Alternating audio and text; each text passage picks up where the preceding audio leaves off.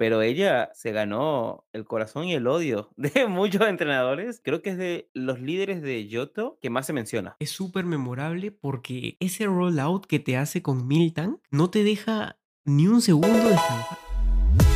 Alola entrenadores, esto es Repartiendo Experiencia, un podcast sobre Pokémon que te hará subir de nivel. Hablamos acerca de los videojuegos, anime, historias y curiosidades del mundo Pokémon.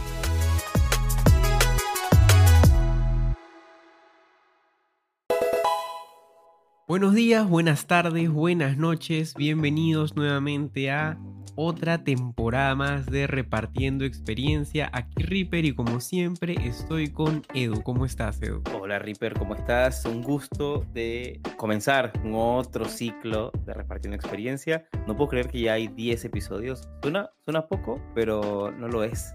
No, no lo es. Y en especial porque estamos trabajando, o sea, han pasado dos meses desde que comenzamos a sacar capítulos, pero hubo otros dos meses antes. De planificación, de entender cómo queríamos hacerlo. Sí, la verdad es que ha pasado un montón de tiempo. Ha sido un viaje y esperemos que continúe todavía mucho más allá. Justo para empezar esta, digamos, segunda temporada de, de Repartiendo Experiencia, vamos a hacer un recorrido por las nueve regiones. Pero esta vez no va a ser un recorrido paranormal. Acá vamos a hacer algo más terrenal, algo más fundamental, ¿no? De los juegos y del mundo Pokémon. Sin estos personajes no habría batallas, lo que a muchos nos encanta de, de los juegos de Pokémon. Estos personajes son los que nos hacen avanzar y alcanzar el objetivo de cada región, ¿no? Hablando justo de estos entrenadores, hemos decidido, esto va a ser también una opinión nuestra, pero elegir a aquellos entrenadores que fueron memorables para nosotros y en este recuento hemos tratado de evitar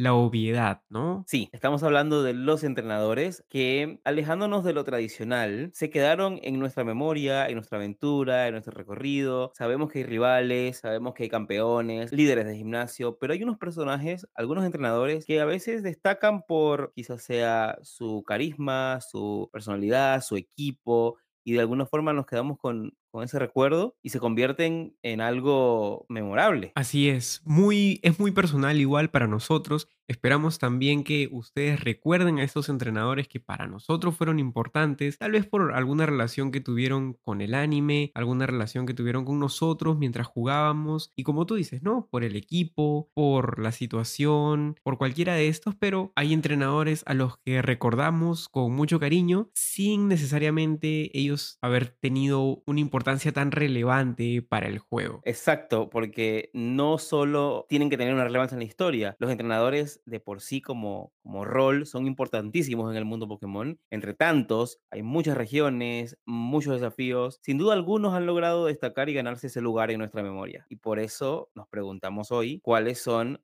los entrenadores Pokémon más memorables de todas las regiones y por qué. Este duelo es demasiado fácil. Pero entre más rápido la venzamos, más pronto tendremos la medalla. Esto no ha terminado. Aún me queda un Pokémon muy rudo. ¡Yo te elijo! ¡Mira, mira! ¡Es una vaca! Creo que este Pokémon será fácil de vencer. ¡Milton, usa tu ataque rodada! Creo que cuando hablamos de personajes inolvidables, como dijiste, Reaper, es algo muy personal también, ¿no? Pueden también compartir las suyas en los comentarios o en las redes, porque sin duda creo que cada uno va a tener uno en particular. También creo que es conveniente no considerar los obvios porque si no sería muy muy repetitivo. Cuando hablamos de entrenadores icónicos, por supuesto tenemos a Rojo, a Cintia o a N, pero todos sabemos la relevancia que tienen estos personajes en la historia. Vamos a tratar de buscar y encontrar a estos otros entrenadores un poco más secundarios que quedaron en nuestra memoria. Empecemos por, por, por donde comienza todo, ¿no? por canto. Así que te pregunto, Reaper, ¿cuál es para ti el entrenador memorable de canto? Mira, vamos a empezar este recuento con Blaine. A mí me causó mucha intriga Blaine, este personaje, el séptimo líder de gimnasio en el juego y en el anime. ¿Qué pasa? Que la mayoría, bueno, todos los líderes de gimnasio en el juego, en Pokémon Rojo, se parecen mucho a su contraparte en el anime. O sea, tienen los mismos rasgos, puede que se cambien de ropa un poco o algo, pero su imagen es la misma. El problema con Blaine es que me causó confusión, porque en el juego es un, un viejito calvo con unos lentes y con una bata Serio, de ¿no? laboratorio, serio. Súper serio, sí. En cambio, en el anime, este tiene un polo rojo, usaba una peluca, Ya recordé. Era un hippie. era un hippie, sí, pero estaba disfrazado. Sí, es La verdad. única cosa en común que tenían, bueno, aparte de ser líderes de gimnasio o de fuego, era que les gustaba a ambos los acertijos. Entonces, Mm, este es un personaje que van a recordar muchísimo por la batalla entre Charizard y Magmar en el anime, ¿no? icónica. Sí, icónica Por batalla. supuesto, épica batalla. Él en el manga fue un científico del equipo Rocket y de hecho él ayudó a la creación de Mewtwo. Luego ya se separa del equipo Rocket y se arrepintió finalmente de, de lo que había En los hecho. videojuegos, no recuerdo si era parte del equipo Rocket, pero sí era parte de- del laboratorio de las islas, ¿no? Era, era Sí, un científico, de alguna así manera. es. Tenía un- alguna relación con, con la investigación de Mewtwo, de alguna manera. Sí, él, claro, porque él es de la isla Canela y en la isla Canela hay un laboratorio y bueno, Sí. ahí rápidamente te cuento una historia. En los primeros bocetos, Blaine iba a usar un, un traje militar, pero Oh. para que no lo comparen con el teniente Surge y, y como hay un laboratorio en Isla Canela, para que esté más relacionado con el laboratorio, le pusieron la bata, pero ahí fue que Oh. le cambiaron el diseño. Inicialmente, en realidad, este iba a tener el diseño del anime, pero Ah, ok. lo decidieron cambiar y luego trajeron este diseño reciclado eh, de los bocetos y lo pusieron en el anime. Claro, no es coincidencia tampoco, ¿eh? Fue algo que estuvo ahí pensado y terminó decantando diferente en los diferentes medios. Eh, me parece curioso porque creo que Blaine para mí es como el viejito de las Islas Canela y resulta que tiene como todo un background profundo. Claro, yo pensaba que en el anime había sido distinto porque no querían relacionarlo tanto al universo de Mewtwo, que en el juego sí está muy conectado porque allí Ujú. fue donde, en ese laboratorio abandonado está el, el diario donde te cuentan un poco la historia de Mewtwo y Mew. En el anime eso, bueno, ya, ya lo hablamos, ¿no? Toda la historia de Mewtwo pasó en las películas, en el anime fue como guiño guiño y no más. Pensé que era más por eso, ¿no? Pero bueno, no, veo que tiene todo un, un background desconocido. Así es, entonces para mí Blaine fue memorable por esas razones. Para ti, Para mí también es un líder de gimnasio. La recuerdo muy bien. O sea, creo que es mi líder favorita. Y estoy hablando de Sabrina. Sabrina para mí es un personaje memorable de canto desde el anime hasta en los videojuegos. Creo que se me quedó grabada en la memoria. En el anime porque su episodio es espectacular. Ella era como una niña creepy que tenía una muñeca muy diferente a lo que era el, el- el videojuego. Dos personajes totalmente distintos, historias totalmente distintas. Pero recuerdo que, no sé si me, dio miedo, pero fue como un episodio como, uy, este es una líder eh, densa. de terror, Era- ¿no? Era densa y bueno, es lo que motiva a, mm, a Ash y al equipo a ir a, a Pueblo Lavanda, a buscar un Pokémon que pueda vencerlo, lo cual es curioso porque en la primera generación, Psíquico no era débil al tipo fantasma, era inmune, había una inmunidad extraña allí, no existía el tipo siniestro, solo tenía la debilidad del tipo bicho, y aún así en el anime, Ash va a Pueblo Lavanda a buscar un Pokémon del tipo fantasma para enfrentar a Sabrina. Es como raro que no, no tenían coincidencia en el, tanto en el videojuego como en el anime, pero recuerdo que en el videojuego, por su parte, también me parecía que era un poco creepy. Cuando veías los diálogos que tenían, ella era extraña, era Era extraña. creepy, ¿no? Y tenía, tenía los Pokémon psíquicos que para mí eran los más extraños del juego en su momento. Era bastante difícil, al, al menos para mí recuerdo que ese gimnasio tenía su dificultad, precisamente porque era un, un tipo que no tenía tantas debilidades y era uno de los más fuertes en la primera generación. Así que eso me encantó, me encantaba cómo era su actitud muy misteriosa. Y bueno, algo que sí ya no me gustó es que con el pasar de las, de las generaciones y los remakes, Sabrina fue perdiendo esa aura malvada, Misteriosa. misteriosa. Ahora es como una chica moderna que, Exacto. que tiene poderes psíquicos y todo eso, pero ya no, ya no, ya no se usa tanto, ya no es tan chica rara, ahora es chica cool. Sí, sí la he visto, la he visto en, en los sprites de Hard Gold y claro, ¿no? Ahora se viste como normal, ¿no? Como una Normal, sí, adolescente, sí. como un adolescente. Sí, De sí. hecho, ese fue un primer intento, bueno, al principio los Pokémon tipo psíquicos, como tú dices, ¿no? Ellos querían que los psíquicos sean como digamos, el tipo predominante, no tenía debilidad. Los legendarios eran psíquicos, Mewtwo, Mew, Sí. Lugia, Latios, Latias. Entonces ya luego eso se fue perdiendo para que haya más balance en el juego y los, los dragones fueron tomando este, Dominaron. este rol. Sí, ya ahora todos los legendarios son dragones.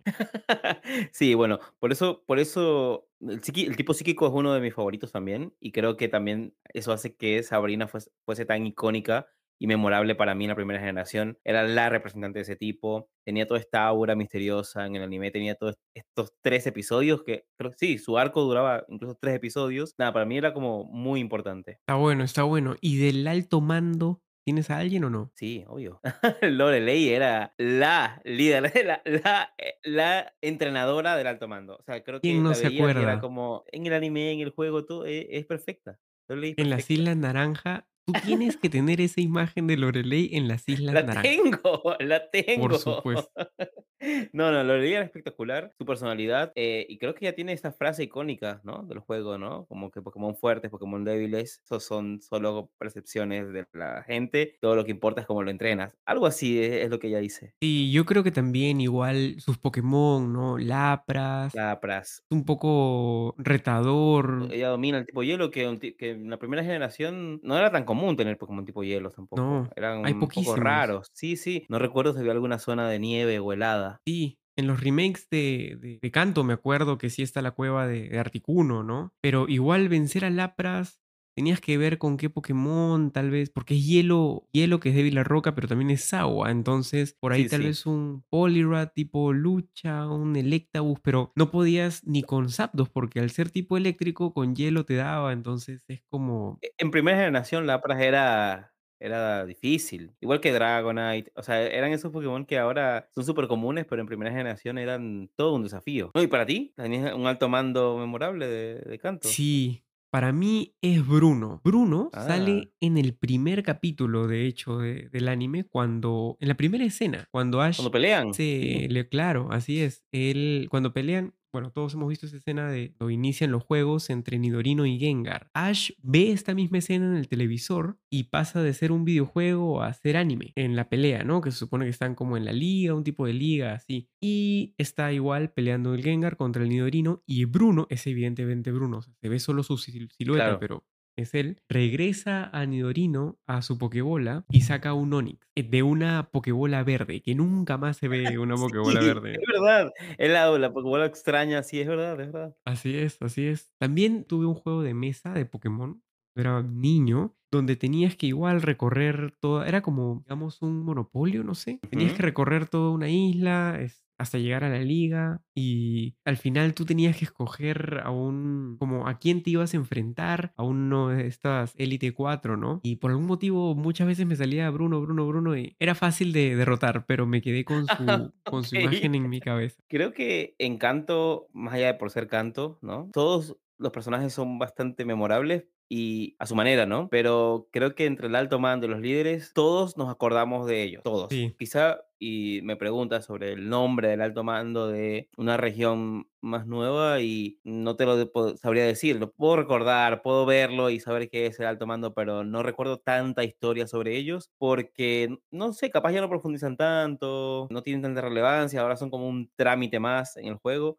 Antes era como el objetivo del juego y creo que, bueno, además de que lo jugamos muchas veces, y es difícil olvidarse de eso. Pero claro, tanto el alto mando como los líderes de canto son súper memorables. Y cuando los visitamos de nuevo en Yoto, es espectacular, ¿no? Porque si jugaste el primer juego y después vuelves a verlos y están, no solamente están de nuevo en la región, sino que también tienen Pokémon más fuertes, es como increíble. Pero bueno, ya que pasamos a Yoto, aprovecho y te pregunto, para ti, ¿quién es de esos personajes inolvidables de Yoto? Ahora que pasamos a Yoto, me pasa algo muy bonito que es una evolución en la historia. Y por ejemplo, Sí. en, en Yoto te dio que ahora la líder de gimnasio de Ciudad Fucsia, en el, en el remake, me parece que es, es la hija del, del que fue antes el, el líder de, gimnasio, de Koga. Porque ahora ella, Sachiko, heredó el gimnasio y ahora Koga pasa a ser Elite 4. Alto mando, Así claro, es.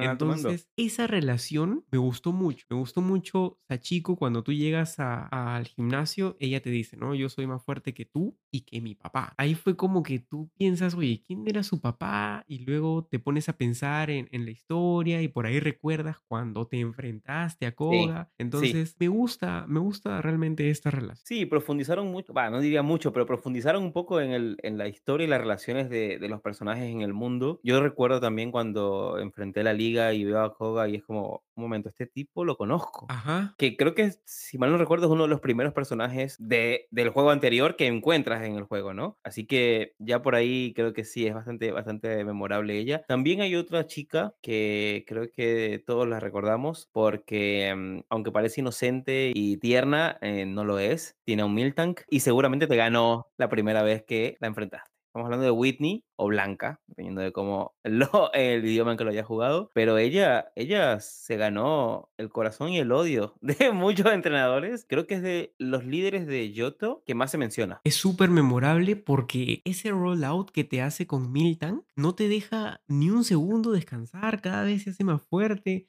No sé si para ese entonces tienes un Pokémon de tipo lucha para encarar a Miltank. Solo hay uno que se puede conseguir en un lado muy específico de una ruta. Era muy difícil, o sea, no todo el mundo tenía un no, era casi casualidad que encontraras un un Pokémon tipo lucha. Y, sí, la la estrategia era tremenda. O sea, era era era un era una líder que tenía una estrategia, si se quiere, ¿no? Así es. Y Milton además se curaba, que para su momento no había muchos Pokémon más allá de los de planta que se curaban. Y lo que a mí me pasó fue que en su momento el tipo normal, bueno, creo que ahora también tiene un poco ese espíritu, ¿no? El tipo normal es como el tipo aburrido, ¿no? Como que no hay, no pasa mucho con el tipo normal. Y cuando entré al gimnasio dije, bueno, es el tipo normal, ¿qué puede pasar? ¿no? Es claro. como, no, no, no hay nada grave, me equivoqué, ¿no? Recuerdo que me costó más de dos o tres enfrentamientos la primera vez y dije, ah, no, esto sí es un desafío esta vaca. Bueno, obviamente Miltank se quedó grabado en mi memoria. Hasta en el anime a Ash le costó vencer a Miltank porque recuerdo que vencía a sus Pokémon con el rollout también y tuvieron que hacer una estrategia de hacer un hueco y que un Pokémon hacía parte del hueco y el otro Pokémon no sé qué otra cosa hacía para que se resbale al para atraparlo. Sí, sí, sí. Y a mí yo recuerdo que también me hizo pensar en maneras de cómo vencerla. O sea, no, no tenía idea. Me parece que ya para el remake yo la quemé y aprendí a, Mm. a- a- a que estos ataques que tenían esos efectos secundarios servían. Pero sí es complicada Whitney, ¿ah? Y otra, mira, hemos hablado ahora, yo te voy a mencionar a otra mujer y creo que, bueno, en Yoto tenemos a cuatro entrenadoras, cuatro líderes de gimnasio. No sé, no sé si en alguna otra región tengamos a cuatro líderes mujeres de gimnasio también. Sí, No me he puesto a hacer el recuento, de hecho, pero ya son bastantes, mitad y mitad. Y aquí me llamó la atención Débora, ¿no? Nuevamente haciendo este anexo con, con Canto. Ella es la prima de Lance y explican que ella viene de una familia de entrenadores de dragón y este legado es el que me gusta, estas conexiones, ¿no? sí. Cuando, mm, cuando la vences, de hecho, ella no te da la medalla. Es- eso es rarísimo. Tiene una actitud una actitud tóxica en su Sí, sí, sí. Súper tóxica. Y te dice que te la va a dar cuando pases la prueba recién. Y no recuerdo la prueba, me vas a disculpar, han pasado muchos años. ¿La Si mal no tú? recuerdo, la prueba es en una cueva de Dratinis y de de Mm, eh, no recuerdo cuál es la prueba tampoco, claro. pero sé que tienes que entrar a la cueva y hay una cueva llena de de Dratinis. No recordaba que era era familiar de de Lance, lo cual tiene mucho sentido porque se parecen mucho. Eh, tienen ella como tiene capa también, Así es. eh, tiene toda la la la impronta. No sé si ella también apareció en en el anime. Ella apareció en el anime. De hecho, sí, es un capítulo, me parece que es cuando, uf, que puedo hablar cualquier cosa, cuando un Dragonite se volvió loco y ella es amiga de Lisa. De hecho, la que se queda con Charizard en el Con Valle Charizard. Charizífico. Sí. Y me parece que viene Lisa con, con el Charizard de Ash y detienen al Dragonite. Muy, muy, muy buen capítulo, de hecho. Ese, ese de Lisa con, no sé, personajes épicos, ¿no? Viene el Charizard, está Sí, Ash, está sí. Débora, está Lisa. Eso me, me, me llamó mucho la atención. Puede ser que se que eso todo se ocurriera en el arco donde hay una batalla entre Dragonite y Charizard, eh, Ese es es, allí, ¿no? Es ese sí. arco, claro. Claro. Sí, ella era un personaje bastante particular porque yo lo recuerdo muy, muy aguerrida, eh, muy confrontativa, al menos en el juego. En el anime supongo que tiene una actitud bastante im- imponente, ¿no? Sí, claro, parecida en realidad, sí. Y en el juego, de hecho, hay una parte donde tú, creo que antes de entrar a la liga, tienes una batalla doble. Ella está con Lance y a ti te ayuda Plata a vencerla. En los Entonces, remakes. Esto pasa en los remakes. me parece que sí pasó en los remakes. sí, sí, sí. Sí, Sí, sí, porque no había. Ha tenido que Mm. pasar, claro, ha tenido así, en los remakes.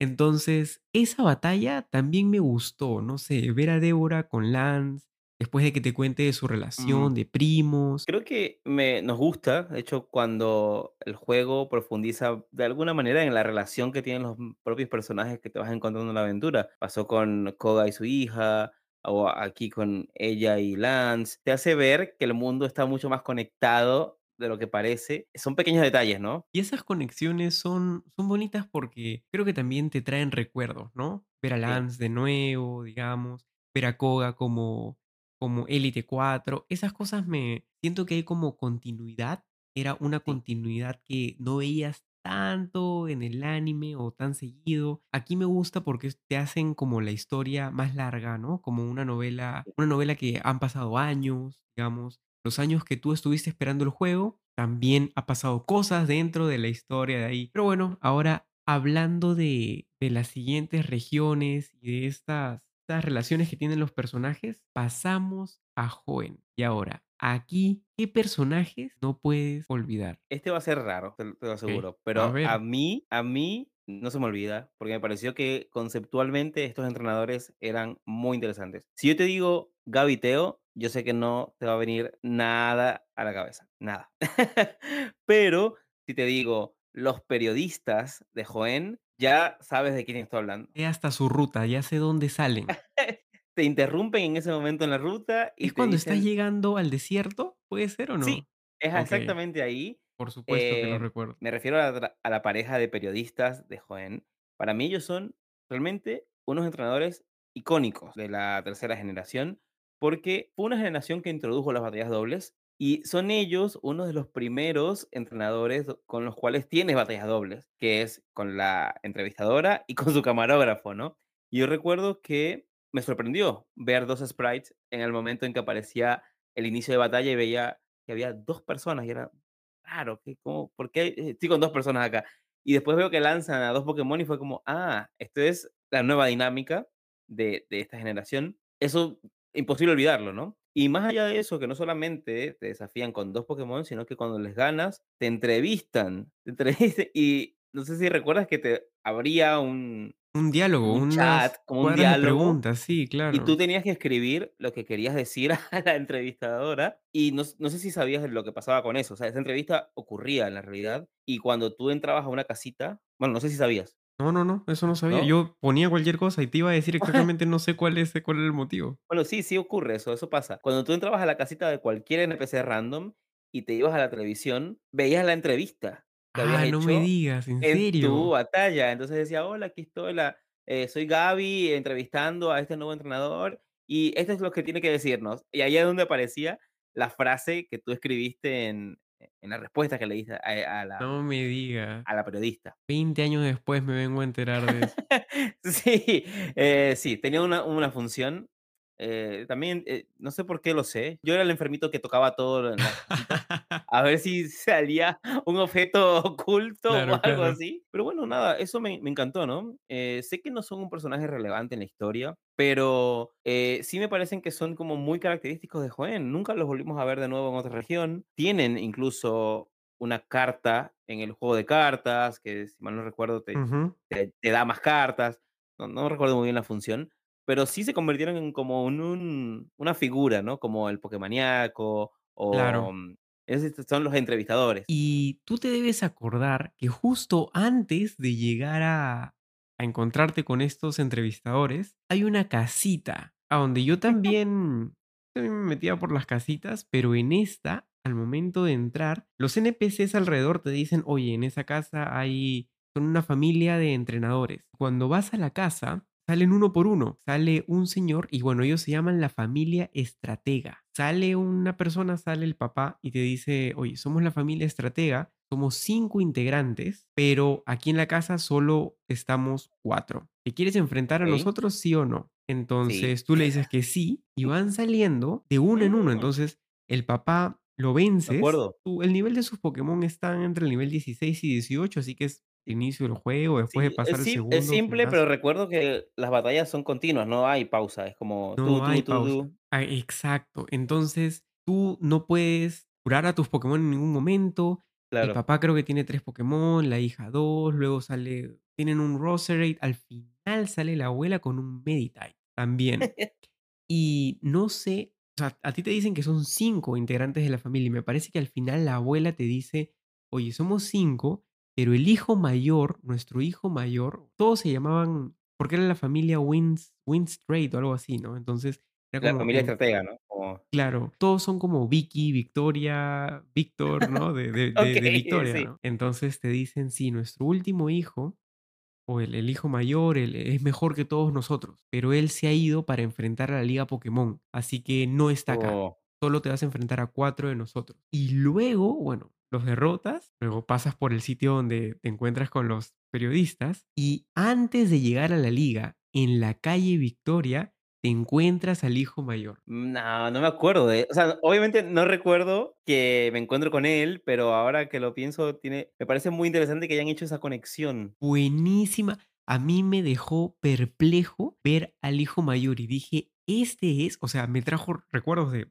semanas antes, ¿no? Que había estado Claro, jugando el claro. juego. Es que esa secuencia de peleas es es bastante memorable, ¿no? Son no recuerdo que eso pase en muchos juegos más allá de una torre de batalla o una de es. esas dinámicas donde no te dejan escapar. Claro, no sabía creo que me encanta que tenga una conexión a futuro y quizá peque de nostálgico, pero son cosas que ya no pasan. Ya no, no sé si, si hay hechos así, batallas así, ¿no? Parece una tontería, pero es raro que después de dos gimnasios te toque un, un reto así, ¿no? No sé. Sí, No recuerdo si en los dojos puedes salir, creo, a recuperar tus Pokémon. En los mismos gimnasios puedes salir a mm, recuperar tus Pokémon, pero aquí es como, es- son batallas continuas. Y que luego, eh, bueno, que ellos te digan que su hijo se va a enfrentar a la liga y que te lo encuentres justo antes de llegar en la calle Victoria, es es totalmente una memorable. historia. Eh, siento que esos tipo de detallitos ya no están tan presentes, porque le dan más peso a quizá, no sé, digamos, el mundo abierto, por decirlo de alguna manera. La verdad es que yo no recuerdo historias tan conectadas entre personajes, eh, como como en como esta, ¿no? De de la familia que tiene toda una conexión con un miembro que está más adelante en tu aventura. Es como sí, claro, tiene todo un lore que casi ni por no tienen por qué hacerlo y aún así lo Lo hacían. ha sí, sí, Eh, claro, porque es es como, no sé, puede pasar hasta desapercibido. Yo creo que puedes continuar la historia, o no sé si la puedes continuar antes de enfrentarte a ellos, no sé si te dan como Rock Smash o algo así, pero bueno, en el anime, la historia de la familia cambia un poco y de hecho el el hijo mayor, él sale igual, la familia te dice que se ha ido a enfrentar a la Liga Pokémon hace 2 meses, me y el increíble. hijo en realidad quiere regresar a su casa porque de No, camino a la liga se dio cuenta de que él quería ser un criador Pokémon.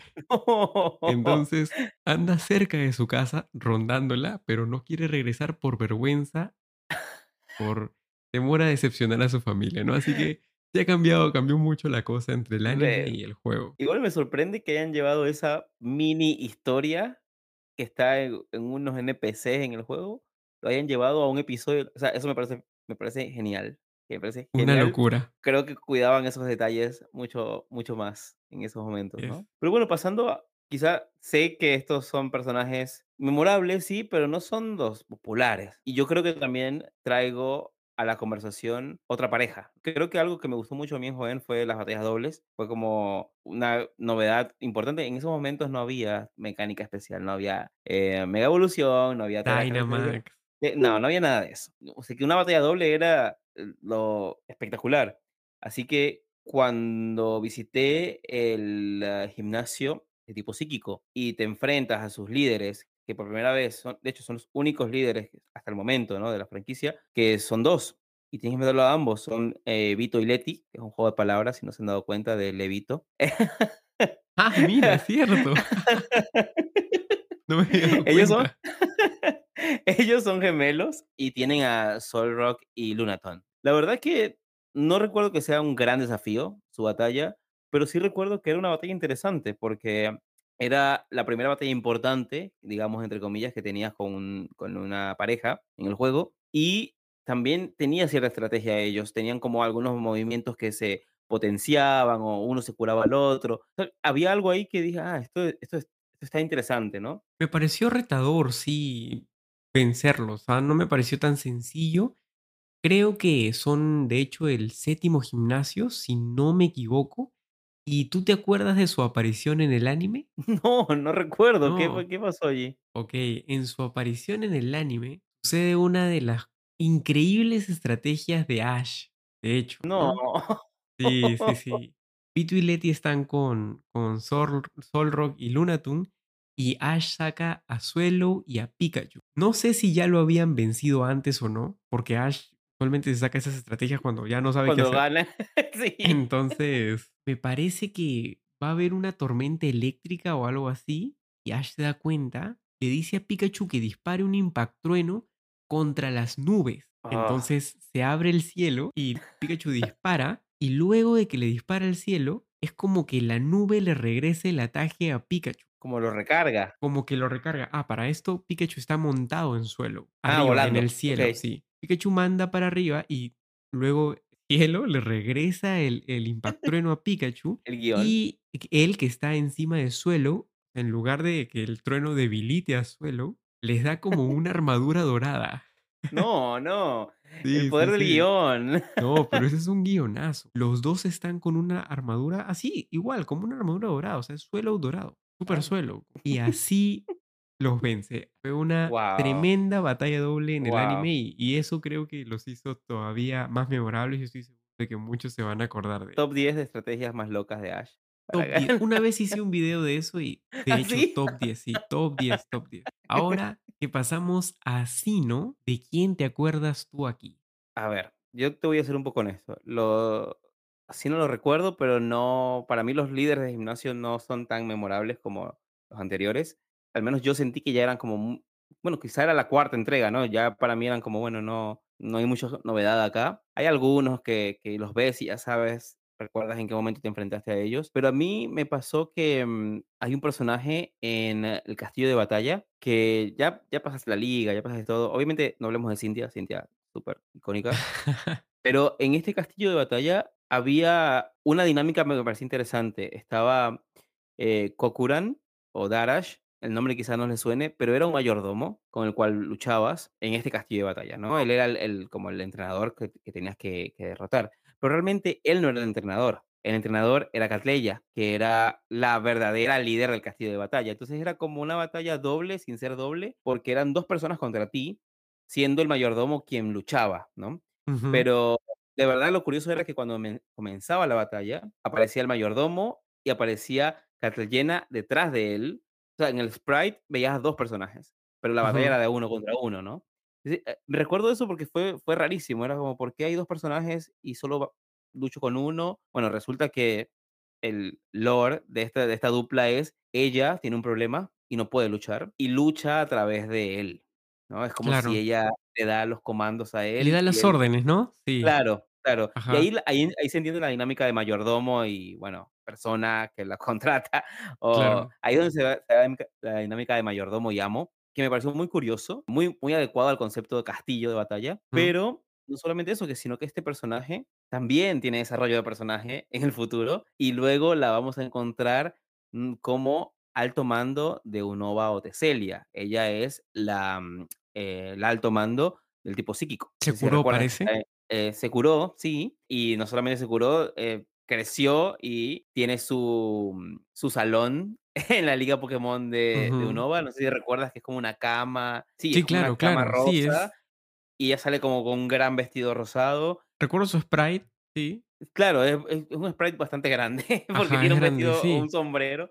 Bueno, ella es la misma que estaba en el castillo de batalla de Sinnoh, que daba instrucciones a través de su mayordomo. Esa historia me gusta. Esa Es conexión. como una conexión extraña allí que, que yo recuerdo no haberla captada, captado al inicio. Cuando yo vi en Nova a su personaje, no, recuer- no recordaba que era ella. Después, con el tiempo, lo descubres. Me pareció muy interesante. Dato curioso, si hablas con los NPCs del castillo, te puede lanzar un dato como que, al parecer, un rumor es que no es una relación de empleados solamente. Al parecer, Ah, ya. él tiene algún tipo de enamoramiento con ella y no es correspondido. Así que, bueno, una cosa así bien, bien romántica, extraña de, de entre mayordomo y amo. ¿Y te acuerdas, te acuerdas de sus Pokémon? No sé si tienen Pokémon como que hagan, no sé, un Plasoliminum, que hagan una combinación así como de pareja. No, no, es que no, e no, no porque la batalla no era de, no eran dobles, era batalla mm, uno contra uno, eran psíquicos, eh, Ah, varios psíquicos, eh, sí, claro. lo cual hace sentido que después ella es Ella alto mando sea. psíquico, ¿no?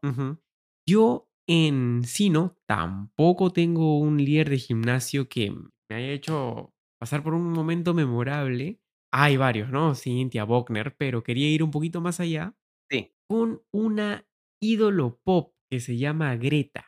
Y ahora, este está un poco más extraño, porque mm, a esta entrenadora te la encuentras, te la encuentras en Pokémon Platino, en el centro Pokémon de Ciudad Pirita. Y parece cualquier tontería. O sea, tú entras al centro Pokémon y simplemente ella está ahí. Pero tiene una dinámica que yo no había visto nunca. Cuando combates con ella, ella tiene Sí. seis Clefairy. Todos los Clefairy tienen los mismos cuatro ataques. Y la dinámica que ella le agrega es que cuando tú te la vas enfrentando, porque la puedes enfrentar dos veces a la semana, los Ah, martes y los jueves, tú puedes ir a enfrentártela cuando quieras y sus Pokémon van a ir aumentando de nivel dependiendo del nivel de tus Pokémon.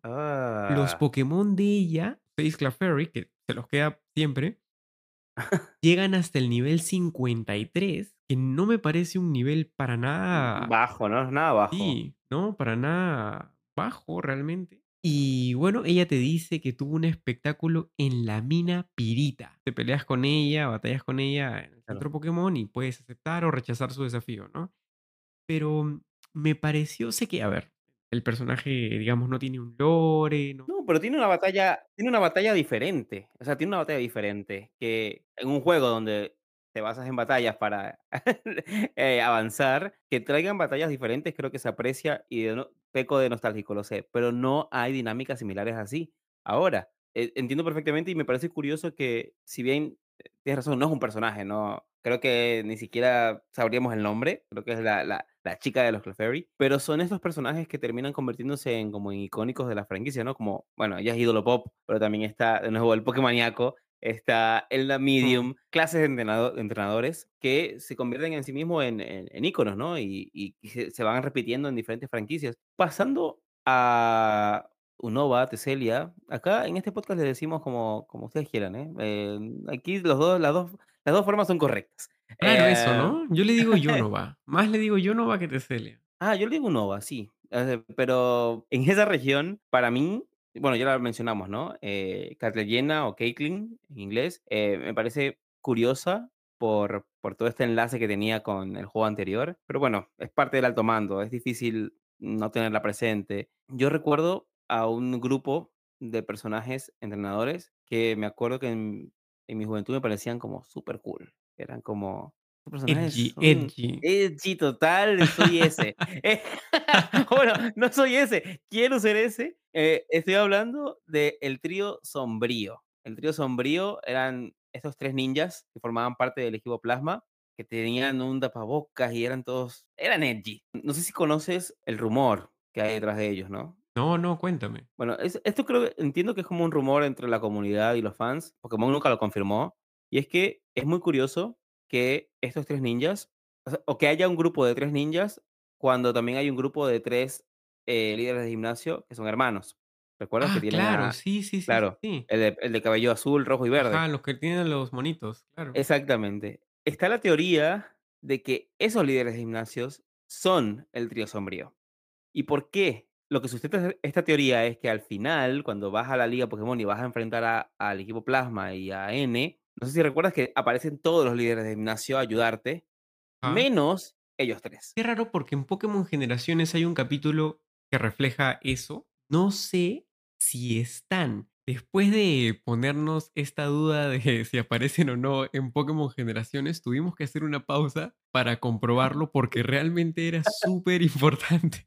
No nos aguantamos. A verlo, era importante saberlo, sí. Y en Pokémon Generaciones confirmamos que tampoco aparecen el trío de hermanos líderes del primer gimnasio. Así que, La teoría, teoría. parece, parece, gana puntos, ¿eh? Otro personaje que a mí me parece memorable es el jefe, bueno, se le dice el jefe Metro Fero, ¿no? Que junto Sí. con su hermano Carril, que si ya no se han dado cuenta, es un juego de palabras como, como Vito y Como Leti Lito y Betty. Ferrocarril, sí. Él es el jefe del Metro Batalla. El Metro Batalla es un concepto parecido al, a la Torre Batalla de Pokémon Crystal o a la Torre de Desafío de, de los remakes de Kanto, ¿no? Y a mí particularmente creo que le tomé mucho más cariño cuando conocí su terrible historia en Pokémon Leyendas Arceus. Me sorprendió muchísimo verlo porque cuando, a ver, pero eh, no lo ves desde, cuando, desde Yonova, ¿no? Sí, y sí. de la nada aparece en Pokémon Leyendas Arceus. Entonces, esto es lo que para mí lo hace icónico, ¿no? Porque él es un personaje Mm. de Teselia. A primera vista, tú piensas que puede ser un ancestro, pero cuando ves la bata, la bata está como sucia, está como, como rota. Y tiene una camisa de, El clan Perla. entonces descubres que él también ha sido enviado desde Teselia. al pasado y menciona que creo que tengo un hermano, no, creo que tengo un compañero, dice, tengo un compañero con el que me entiendo muy bien, obviamente haciendo referencia a su hermano, que hace más trágico todo porque te da a entender que se quedó en el futuro, que él quedó atrapado en el pasado, no ¿qué pasó allí? Eh, eh, Eso es lo que quiero saber.